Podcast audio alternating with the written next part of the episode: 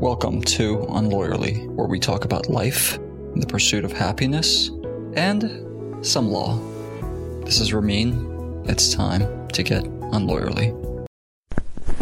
So, we're going to do a short primer on small business taxes. And specifically, this is going to be related to those individuals who are considered sole proprietors or single member LLCs without any election, which is pretty much the same thing as a sole proprietor. Now, one of the first things to discuss is whether or not there is a need for an EIN, an employee identification number. And the thing about EINs is you may or may not need it. Are you going to set up a an LLC or an entity? Uh, in this case, a single member LLC. And we have had another discussion on you know whether setting up an LLC LLC helps from a tax standpoint. And of course, it goes without saying the general disclaimer that we're not giving any tax advice or legal advice, and any questions you have should be vetted through your own CPA, your own tax lawyer, your own accountant. But as far as an EIN is concerned, if you do have an LLC, a limited liability company set up, you will get an EIN through the IRS. But if you don't have an employee identification number, you may get what is a tax identification number, which is really used in place of your social security number. It's just a way to prevent someone having your social security number. But in any case, a single member LLC or a sole proprietor is going to do the tax filing through the individual income tax return. In other words, the 1040. Now, this is different from, let's say, if you had a S corporation, you have a partnership, or you have a uh, corporation, there's going to be a separate tax filing. Because one of the things that I get from people who ask me are, will I be doing a separate tax filing for a single member sole proprietor? And the answer is no.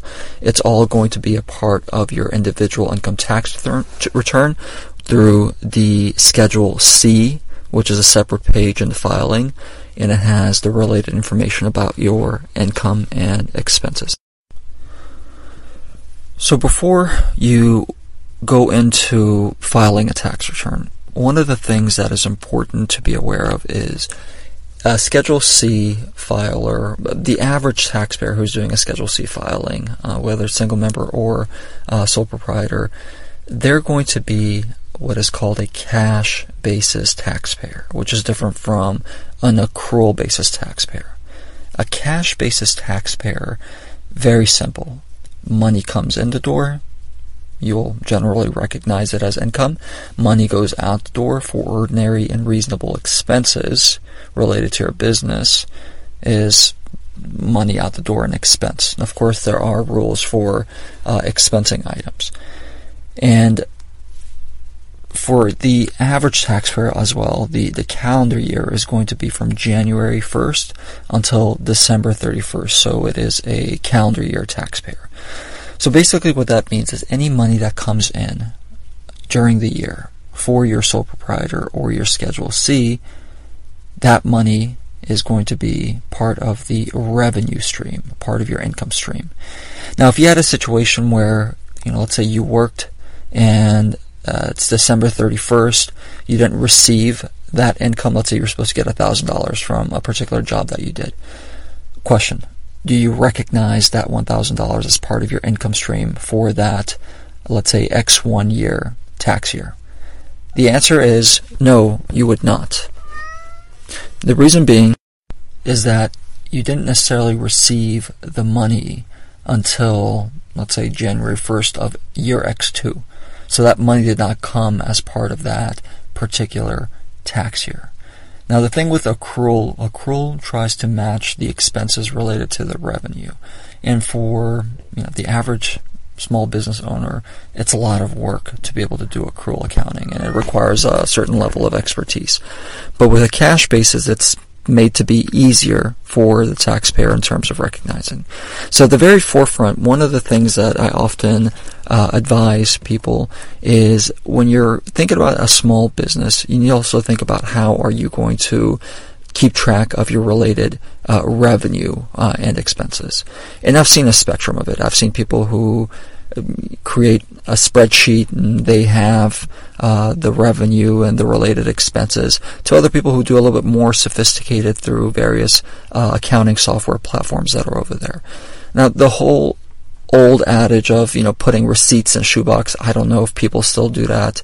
Uh, I don't necessarily uh, work uh, in that type of manner. What I usually uh, advise, uh, especially particularly to clients, is to make sure that very early on they're keeping track of their related revenue and expenses.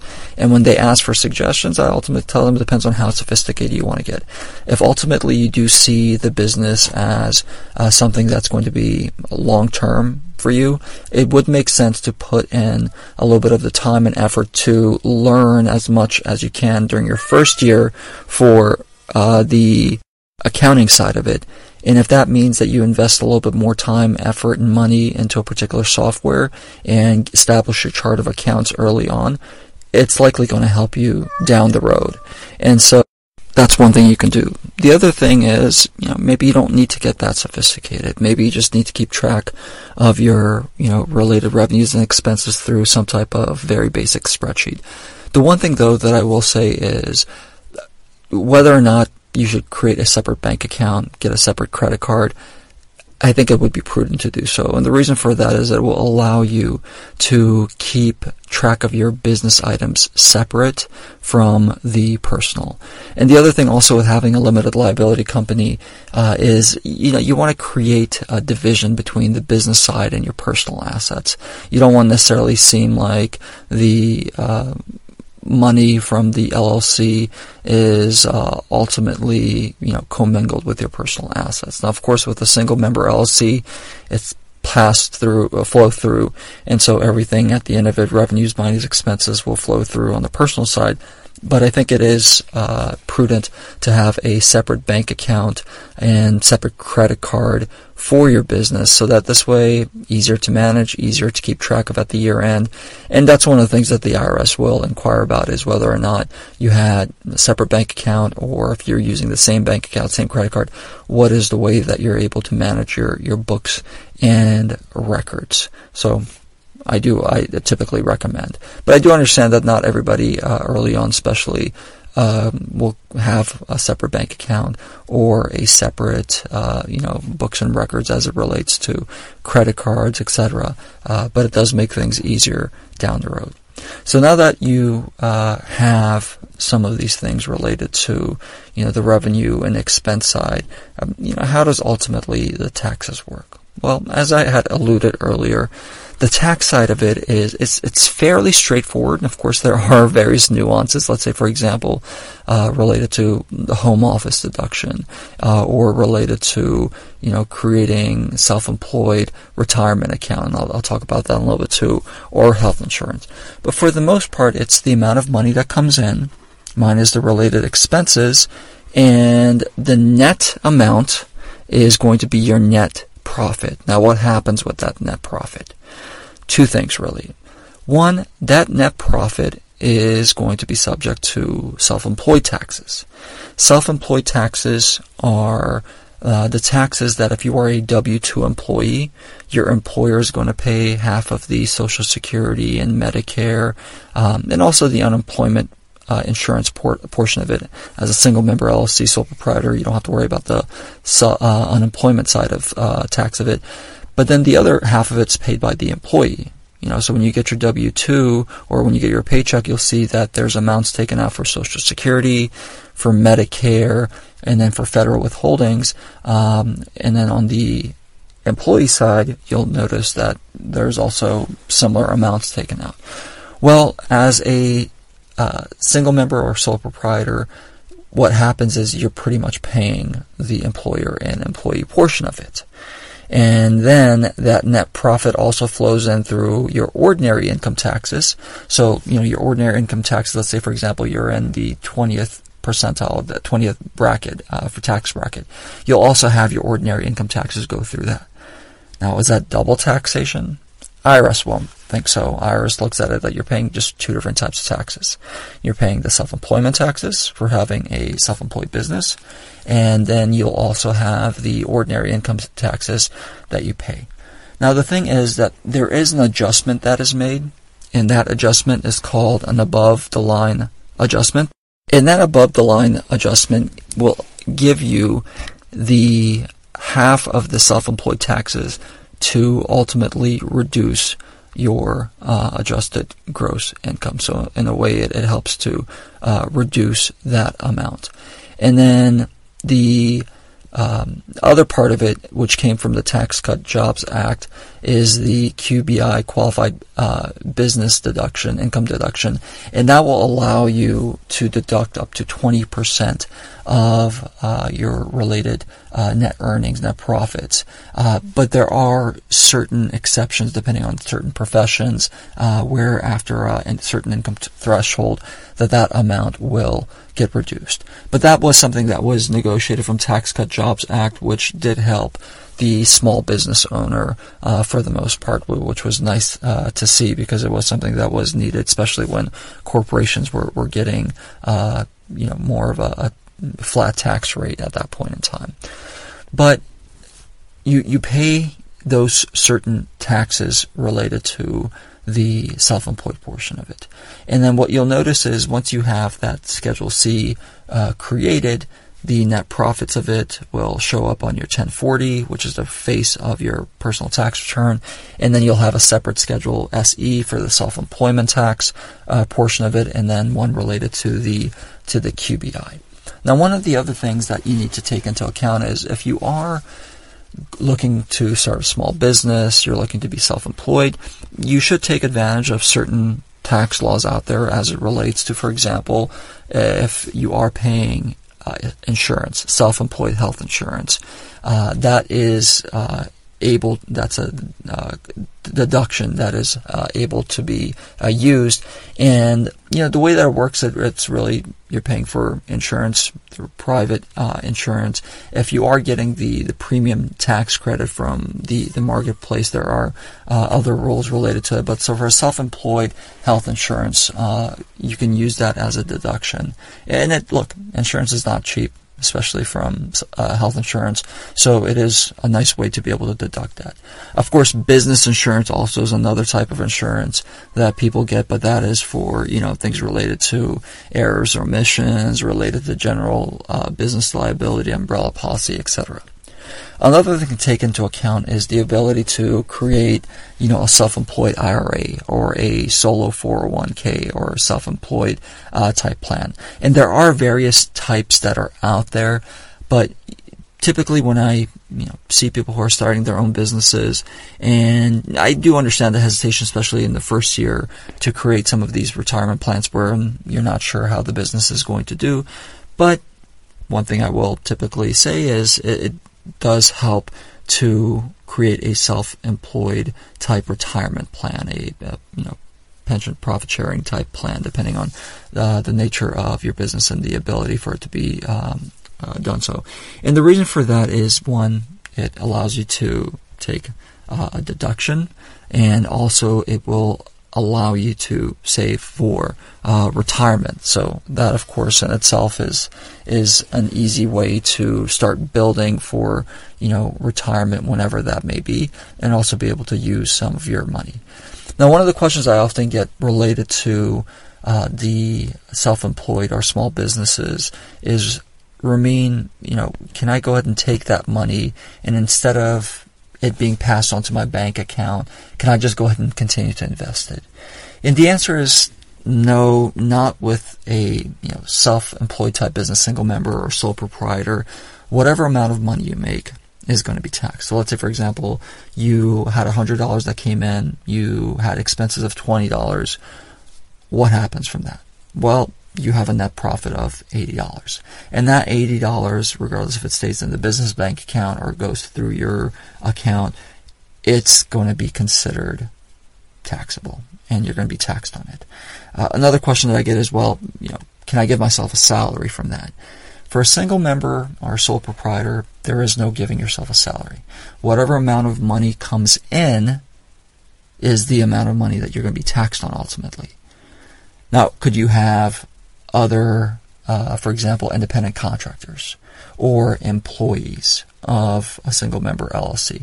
Certainly, yes. And for, you know, the self-employed, for the independent contractors, you'll issue a 1099 NEC non-employee compensation and you'll be able to take a deduction on that. Or for W-2 wages for employees, you'll be able to, you know, uh, give them that and that'll be deducted. And of course, there is a distinction between who independent contractors are and who employees are. And I'll, I'll tell you this: there was one uh, company uh, that um, I, I, was hired to uh, work on their their taxes, and one of the things that I noticed was uh, some of the uh, independent contractors really should have been treated as employees. And, you know, I, I told them about the distinctions between the two and the reason why you'd want to make sure that you get those distinctions right.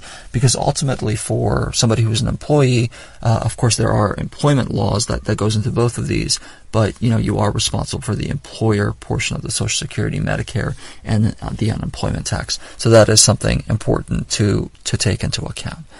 And then really, you know, once you have uh, started your, your business, got the EIN or TIN, started keeping track of your revenues and the related expenses. And, you know, as business is progressing, you want to make sure you get those in order.